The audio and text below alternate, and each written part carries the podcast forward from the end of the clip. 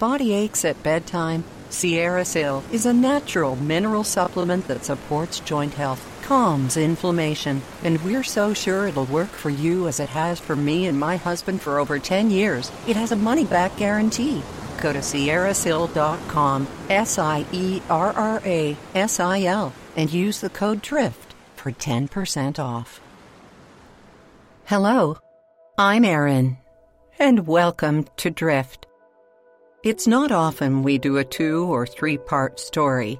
The Jungle Book and Benjamin Button are two such tales you may wish to dive into on Drift.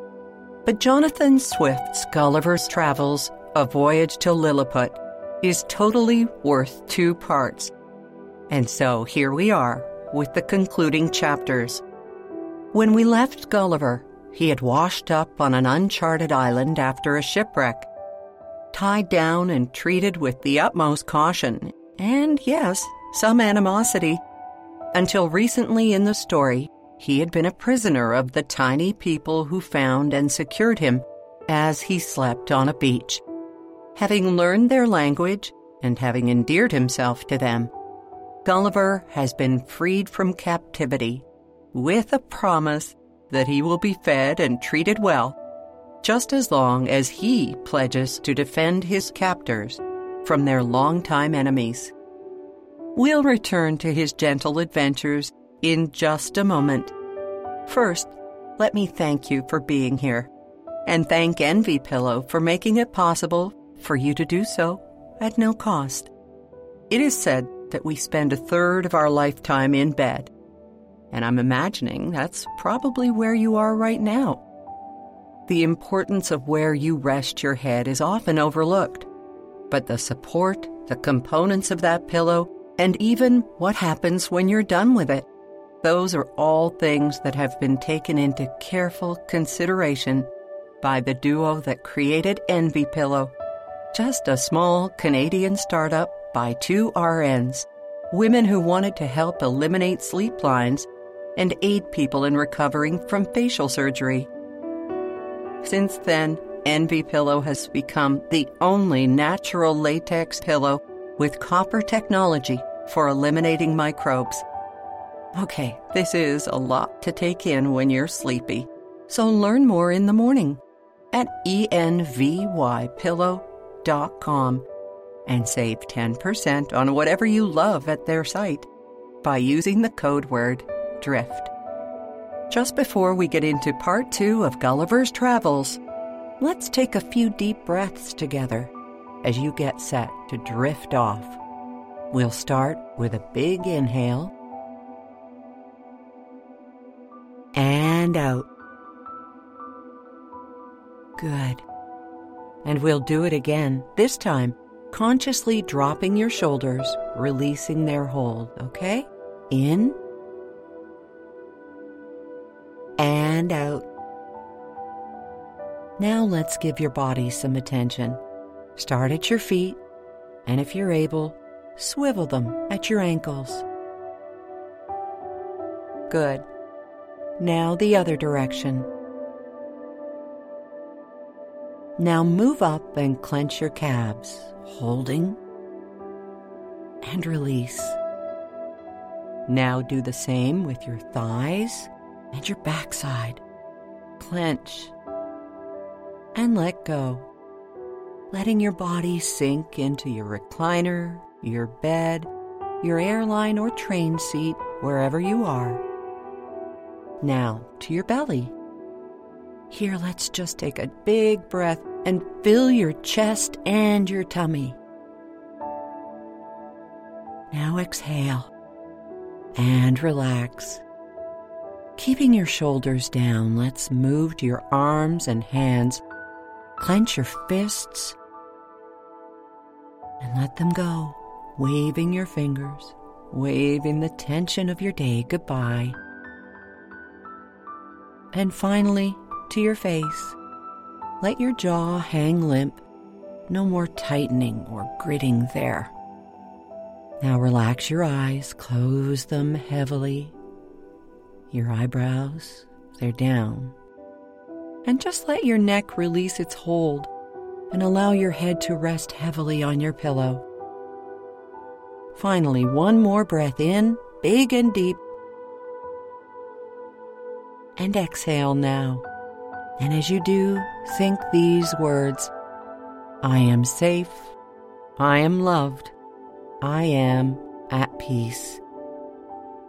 And if you're ready, let's drift. Let's pick up where we left off on Gulliver's Travels with the final chapters 4 and 5.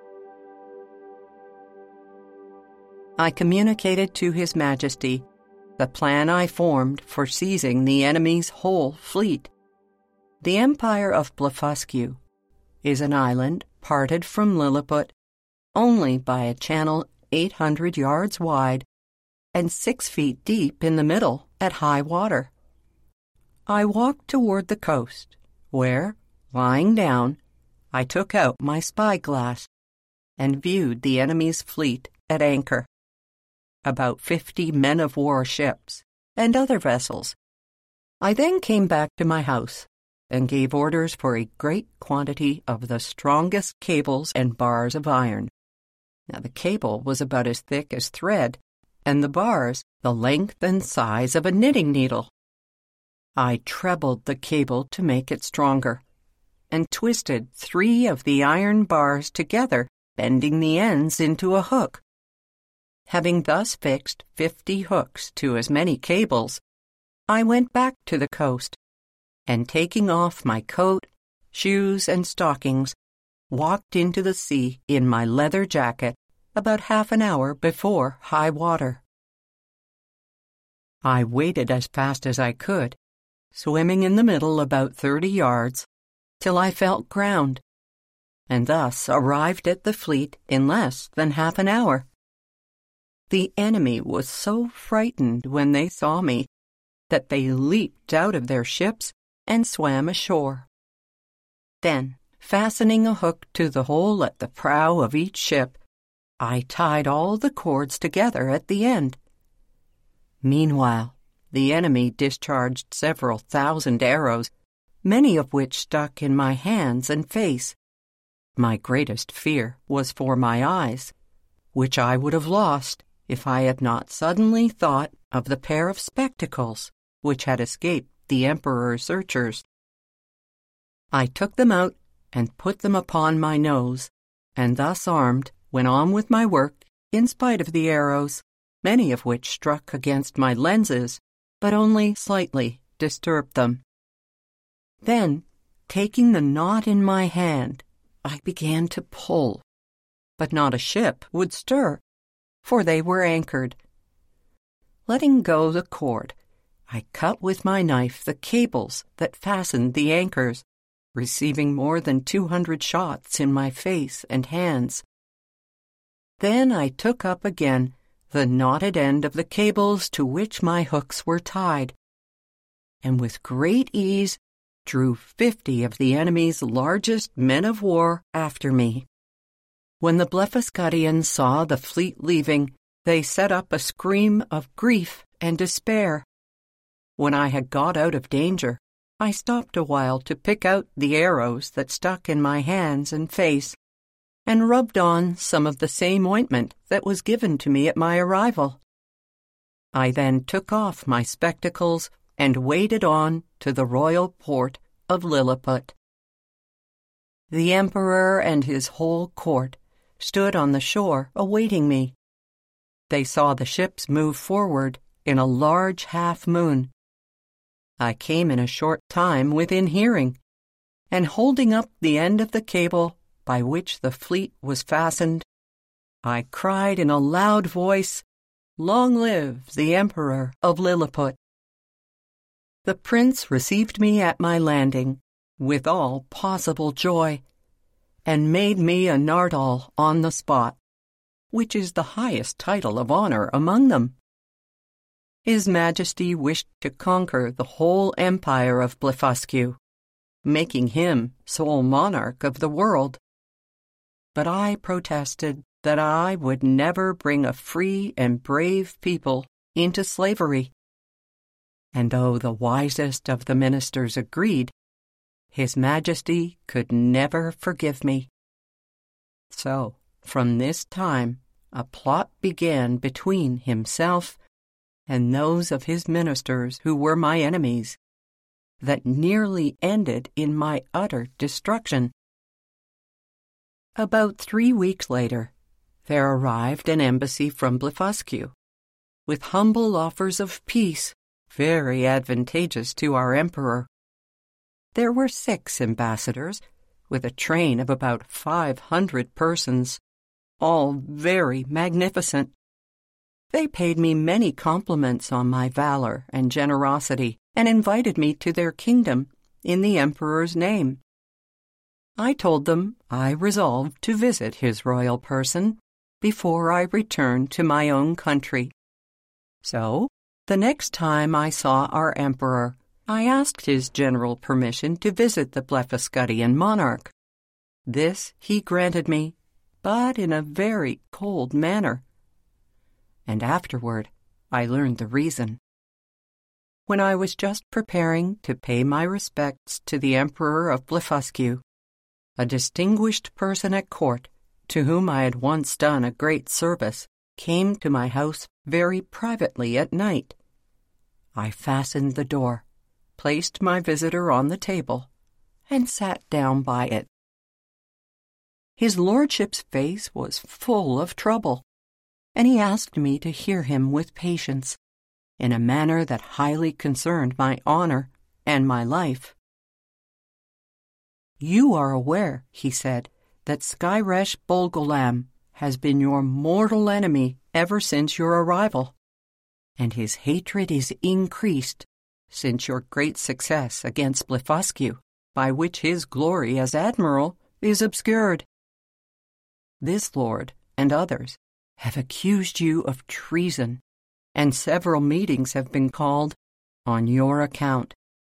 Out of gratitude for your favors and risking my head for your service, I've learned that this was the charge against you. First, that you, having brought the imperial fleet of Blefuscu into the royal port, were commanded by His Majesty to seize all the other ships and put to death all the exiles, and that, like a false traitor to His Most Serene Majesty, you excused yourself from the service on pretense of unwillingness to destroy the lives of innocent people.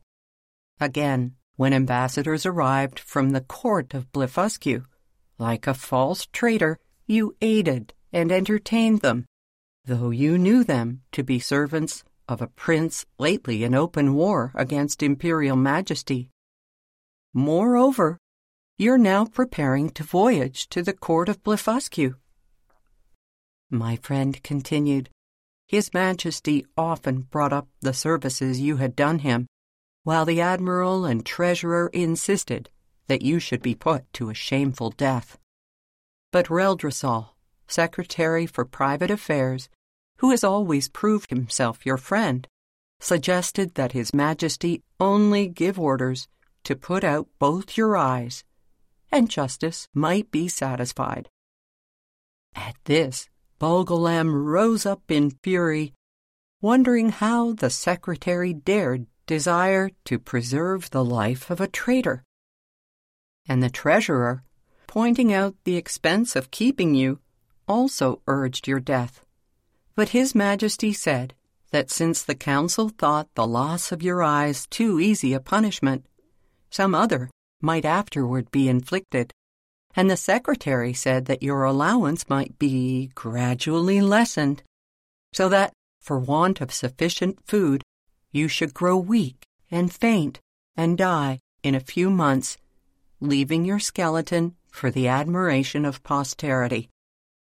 Thus, he went on, it was commanded that the plan of starving you should be kept a secret, but the sentence of putting out your eyes was entered on the books.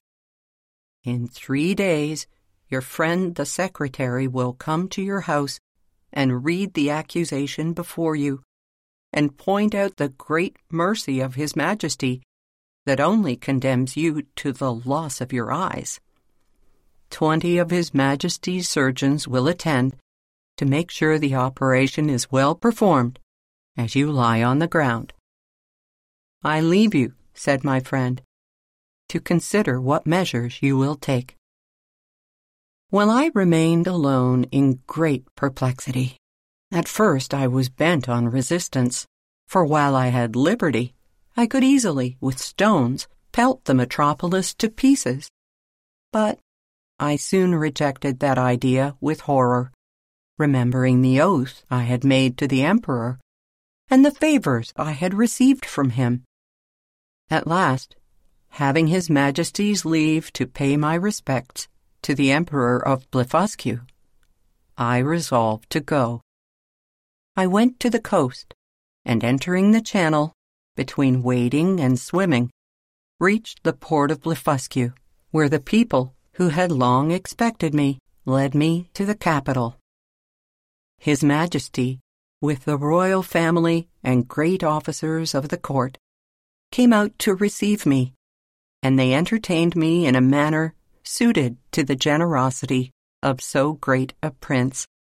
I did not, however, mention my disgrace with the Emperor of Lilliput, since I did not suppose that the prince would disclose the secret while I was out of his power. But in this, it soon appeared, I was deceived.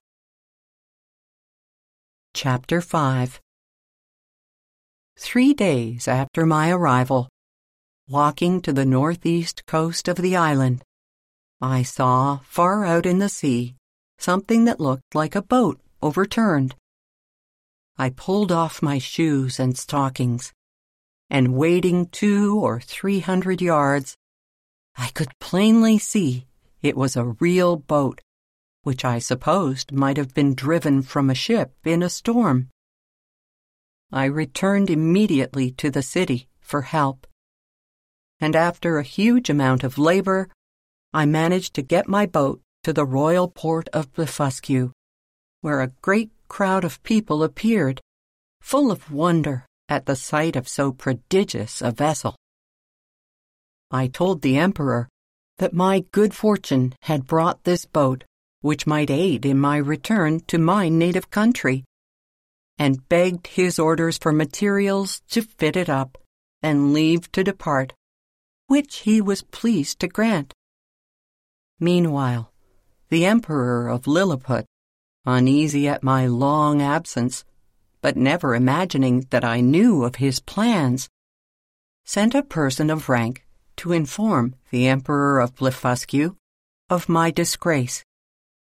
He expected that his brother of Blefuscu would have me sent back to Lilliput, bound hand and foot, to be punished as a traitor. The Emperor of Blefuscu answered that sending me bound was impossible. Moreover, though I had taken away his fleet, he was grateful to me for many good works I had done him in making the peace. Both their majesties would soon be made easy for I had found a prodigious vessel on the shore, able to carry me on the sea, which he had given orders to fit up, and he hoped in a few weeks both empires would be free of me. The messenger returned to Lilliput, and I hastened my departure, resolving never more to put confidence in princes. In about a month I was ready to leave the Emperor of Blefuscu, with the Empress and the royal family, came out of the palace, and I lay down on my face to kiss their hands, which they graciously gave me. His Majesty presented me with fifty purses of sprugs, their greatest gold coin, and his picture, full length, which I put immediately into one of my gloves to keep it from being hurt many other ceremonies took place at my departure. I filled the boat with meat and drink, and took six cows and two bulls alive, with as many ewes and rams, intending to carry them into my own country. And to feed them on board, I had a good bundle of hay and a bag of corn. I would gladly have taken a dozen of the people, But this was a thing the emperor would by no means permit, except with their own consent and desire. Finally, I set sail. When I had made twenty-four leagues, by my reckoning, from the island of Blefuscu, I saw a sail steering to the northeast. I hailed her, but could get no answer. Yet I found I gained upon her, for the wind slackened. And in half an hour she spied me and discharged a gun. I came up with her between five and six in the evening, September 26, 1701. But my heart leapt within me to see her English colors. I put my cows and sheep into my coat pockets and got on board with all my tiny cargo. The captain received me with kindness and asked me to tell him what place I came from last. But at my answer, he thought I was raving. However, I took my black cattle and sheep out of my pocket, which, after great astonishment, clearly convinced him. We arrived in England in April 1702. I stayed two months with my wife and family, but my eager desire to see foreign countries would suffer me to remain no longer. However, while in England, I made great profit by showing my cattle to persons of quality and others, and before I began my second voyage, I sold them for six hundred pounds. I left fifteen hundred pounds with my wife and fixed her in a good house. Then, taking leave of her and my boy and girl, with tears on both sides, I sailed on board the adventure. Ah, the irresistible call of the sea, and off he goes again, Gulliver on his travels and as we set our sails for a restful sleep, I wish you a good night and sweet dreams.